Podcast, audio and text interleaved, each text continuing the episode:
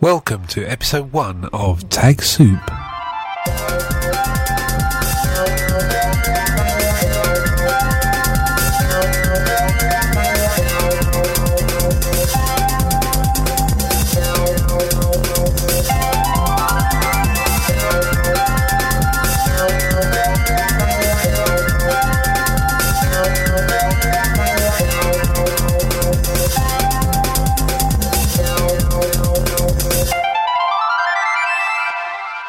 Clive and I are talking about co-working in Horsham. Clive.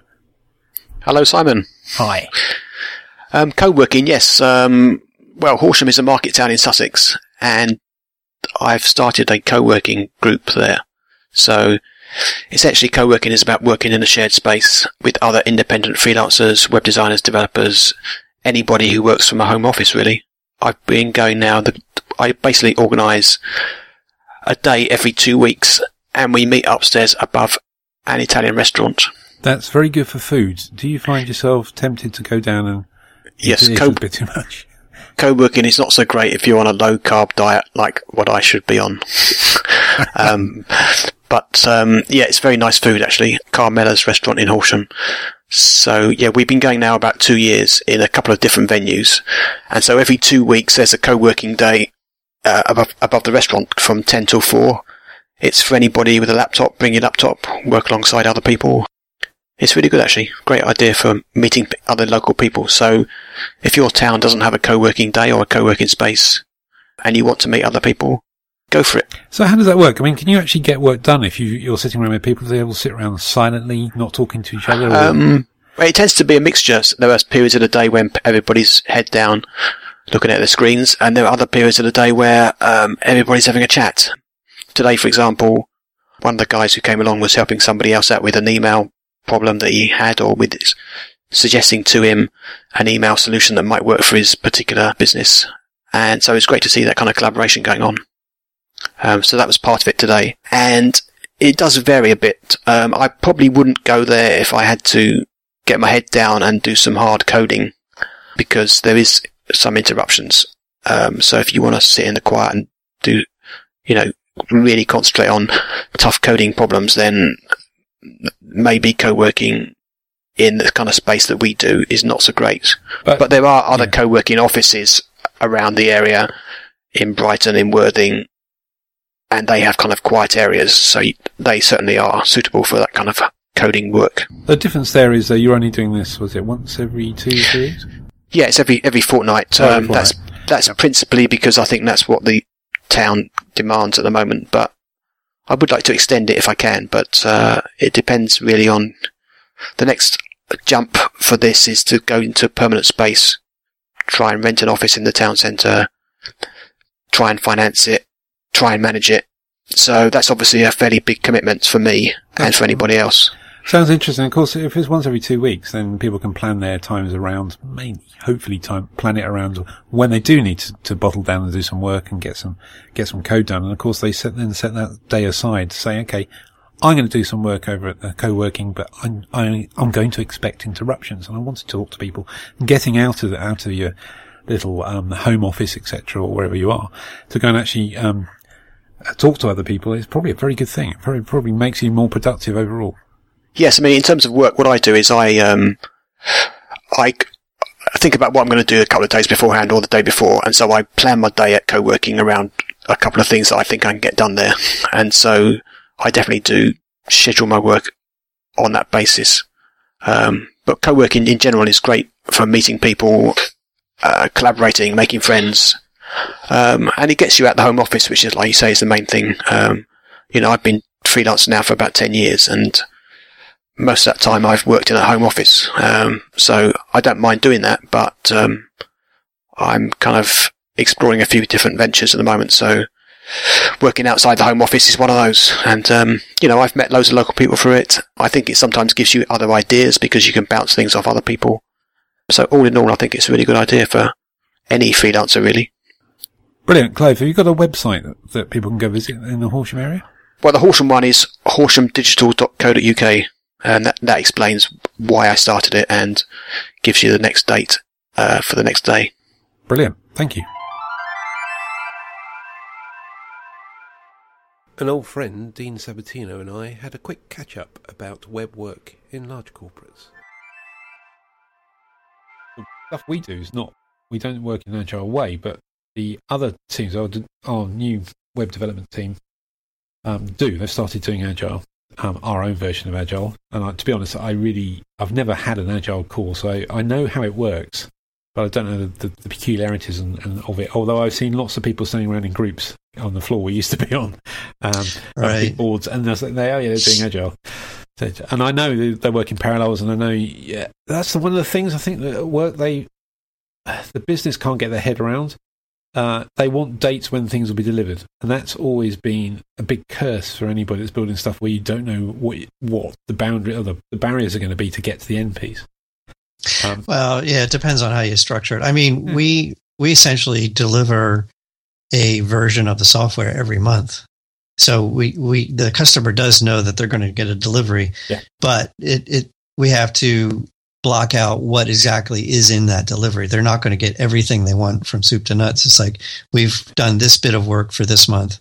We've got the next, you know, three sprints blocked out to do this amount of work. So in in 3 months you'll get, you know, that result or that that shipment to install.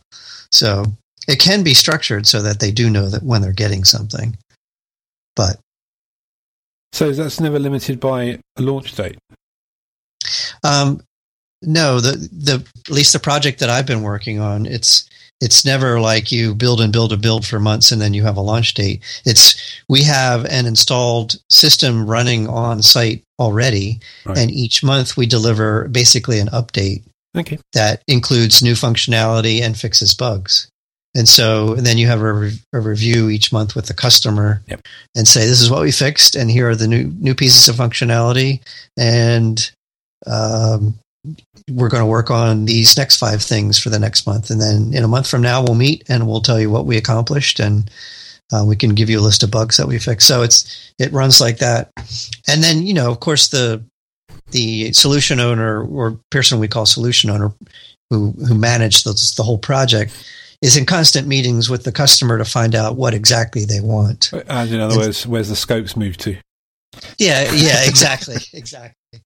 So uh, yeah, and uh, yeah, it does change, but I mean, the way we've been working allows us to kind of shift our focus uh, to where the customer wants to go. So it makes it a little easier that way. It's just one team, would you have multiple teams working on different sprints and occasionally merging we, at one point at one point we had three different teams working on the same bit of software but now it's now just a one team so it's a little bit easier now um, but uh, there's a core there's kind of a core group that works in joplin missouri and but um, now I'm only uh, I'm the only one in my office that actually works on that project. We've got other people who work remotely, but we're in constant contact with each other all day long. We use Campfire to, to chat all day long, and then because we're Accenture, we have this huge enterprise. We use Lync. I don't know if you use that at work. The, It's a Microsoft chat product. Oh, we, uh, we, we've got an IBM one.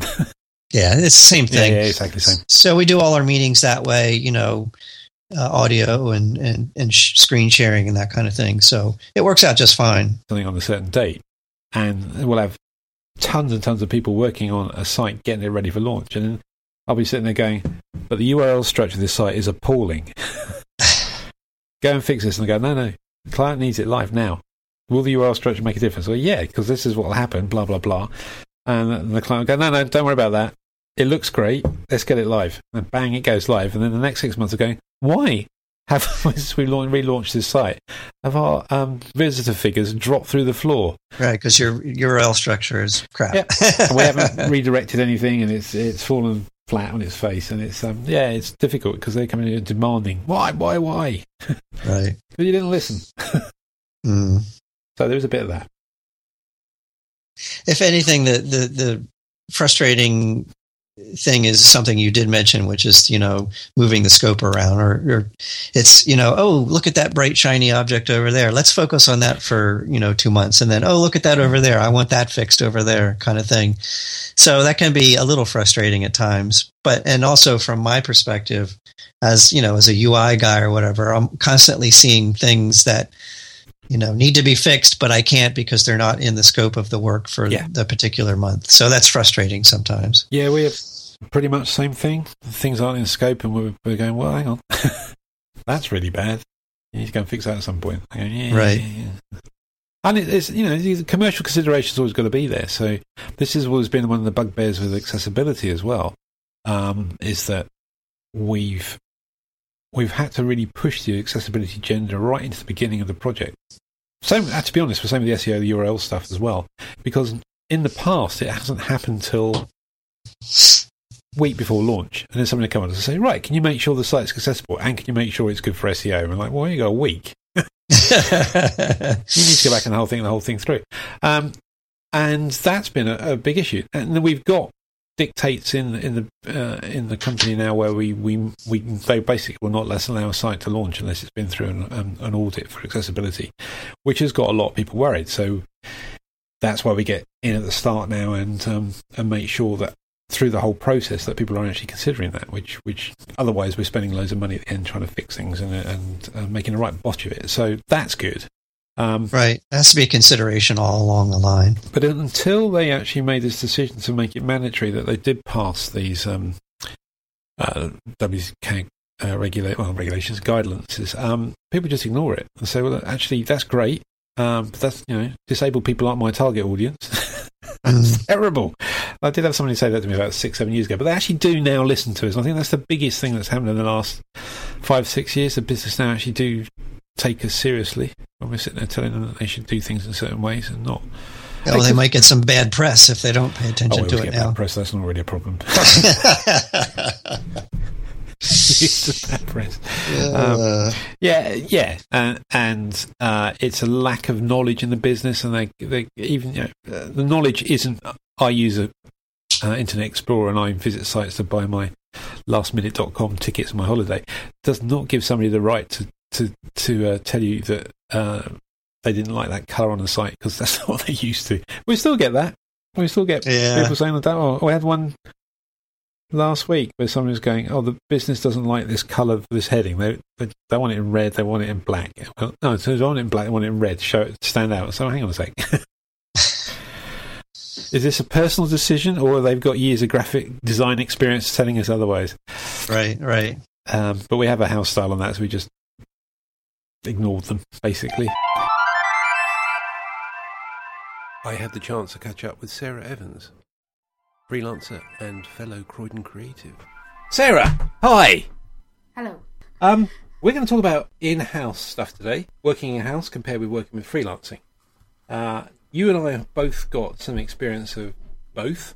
My experience in freelancing is really quite small. I, I freelanced for about a year, and it wasn't web; it was print because there wasn't web in those days, even ARPANET. Um, your uh, whereas I think you're the other way around. You, your experience with, with freelance is probably slightly bigger than your. Um, about even, I'd say. I've Oh, probably okay. done. I've probably done about equal amount of each. Um, in-house agency and now freelancing. Excellent. So I think what we're going to explore today is probably the uh, the comparisons between the two, and obviously you're in a really good position to understand that. My years at uh, corporate really put me in a position where I think something which a lot of freelancers don't get to see. Possibly they have meetings with um, with the corporates, but they don't get to see what goes on behind those meetings, happens before and after. Quite an interesting and fascinating area, which uh, probably isn't talked about very much.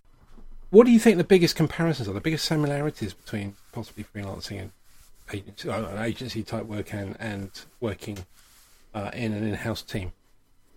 Um, in terms of in-house work, the sort of main difference for me has always been partly in that corporate environment. Um, obviously, freelancing you have a lot more freedom. Agencies you're working on lots of different types of projects, um, whereas in-house you're working on one brand all the time, and that can have its sort of advantages and disadvantages. Yeah, well, let's talk about this because um, where I work, we've got lots of brands. Well, not lots and lots. I mean, there's some people who work for some, you know, people like Procter and Gamble have enormous amounts of brands, and I know that they have teams that work on different bits. My company, they have one big brand, but but lots of they used to have lots of sub brands underneath, but they sort of concatenated all that in a big exercise many years ago. Um, tried to simplify it for the for the public. But I suppose one of the arguments is that if you're working in an agency or freelance, you've got a lot of different uh, different sort of scope of different things. You've got different um, different brands to work with. But I'd argue that actually, if you're doing that, you're doing the same thing and again and again. People come to you because you're good at doing something, and therefore that's what you do. So if you're good at producing WordPress sites for dentists, the next person that comes along is a WordPress or a dentist that wants a WordPress site, and another and another, and you're doing the same thing as a freelancer. Whereas if you work in a corporate, yes, you could be doing the same thing, you, but actually the scope of what I did was huge and far-ranging. I would say maybe it depends at what level you're at in that company. Um, my initial sort of in-house experience, I was when I first graduated, so I came in at a very sort of low level, um, and I was doing a lot of the same type of work all the time. Um, my weeks would be very similar. So Monday, Tuesday, Wednesday, or through to Friday, I'd have set tasks that I'd have to get through, and then the next week would pretty much be the same as the last.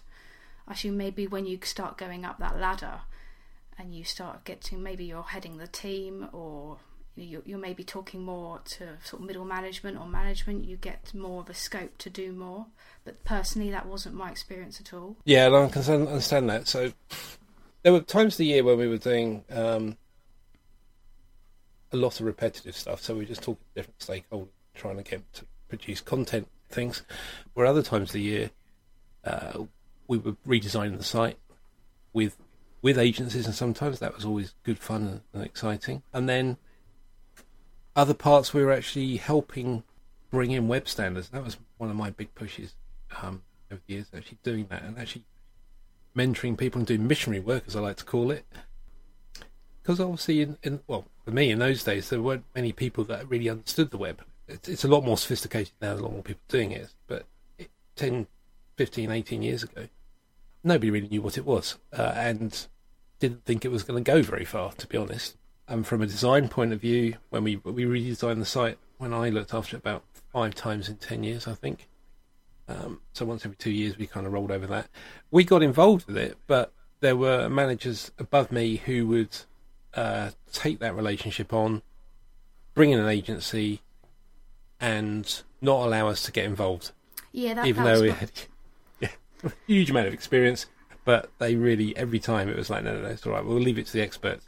That used to really, really annoy yeah, me. that that was um, my experience as well, where I was at. Um, the des- the in-house designers would deal with the sort of the day-to-day kind of work, um, and anything sort of larger, kind of Christmas campaigns and things like that. They got outsourced to agencies, which kind of left us very frustrated because we felt we knew the brand better than anyone else, and we weren't really given the chance to kind of have a go or pitch any ideas. Um, partly that might have been just because of the amount of workload. You know, it wasn't feasible from a business point of view to give us that work to do as well as all the day to day stuff. But it, it, it did create some frustration within the team. How big was the team? Um, when I started, it was a team of about four. Um, this is solely just the design team, and we were part of marketing, um, which was a lot bigger.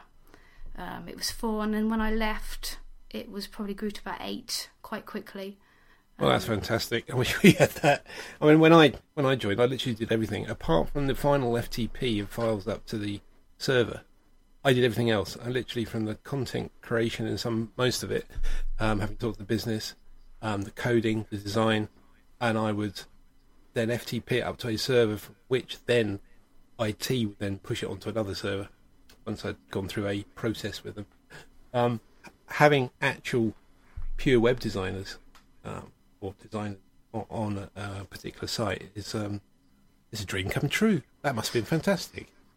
Yeah, it was. It was good. I mean, we were quite a close knit team. I think because of that, Mm. because we were sat within marketing and we were the designers. Um, so we had our own little group, and our understanding of our role was very different to you know people who sat across from us. So, so that that was a kind of great sort of area of it. I think we were very kind of close.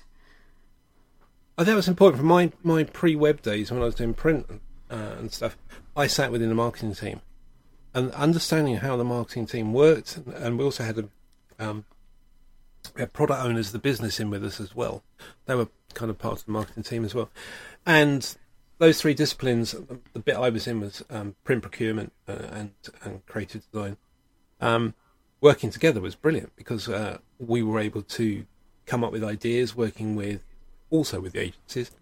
Yeah, and being being part of that team, you have the chance to really kind of take an ownership, um, and you know, Yeah. if, if you want to be, you can be really invested in it, and and really kind of enjoy the company's successes because you you are part of that team. It's it's quite different to just coming in for a month or so, um, working on it, and then moving on to the next. You know, th- this is kind of your your life basically, and you really kind of need to take an ownership of that and if, if you don't if you don't enjoy that then that's when I think maybe an in-house sort of job could start sort of getting you down in terms of if you're comparing it to an agency or freelance life um, if you're someone who gets maybe gets bored a little bit easier than, than someone else then I wouldn't say sort of an in-house job was for you training is a, is a, is a really good thing because most companies do training really, really well.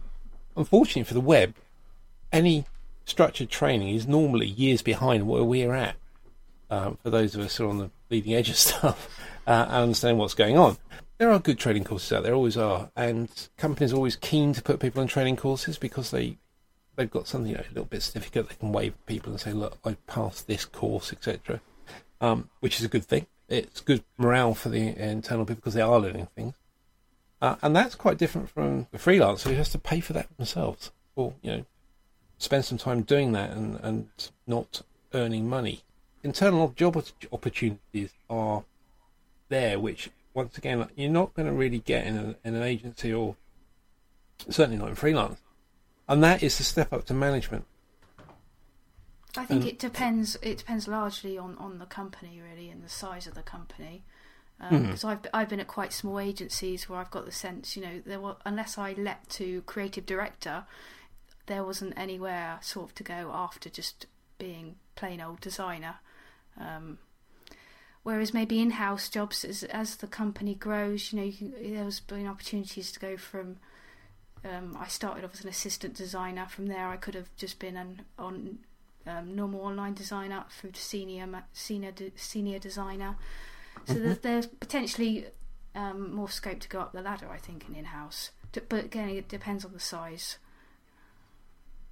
Right, well, thank you very much, Sarah. That's been fantastic. You're welcome. That was Tag Soup, an informal podcast rooting around under the rocks of working within the digital web. Intro music by Dean Sabatino. Clive Walker can be found at cvwdesign.co.uk and on Twitter at Clive Walker. Dean Sabatino can be found at deansabatino.com and on Twitter at Mr. Clean. Sarah Evans can be found at sarahevansdesign.co.uk and on Twitter at Miss S. Evans. And I am Simon Cox and can be found at simoncox.com and on Twitter as at Simon Cox.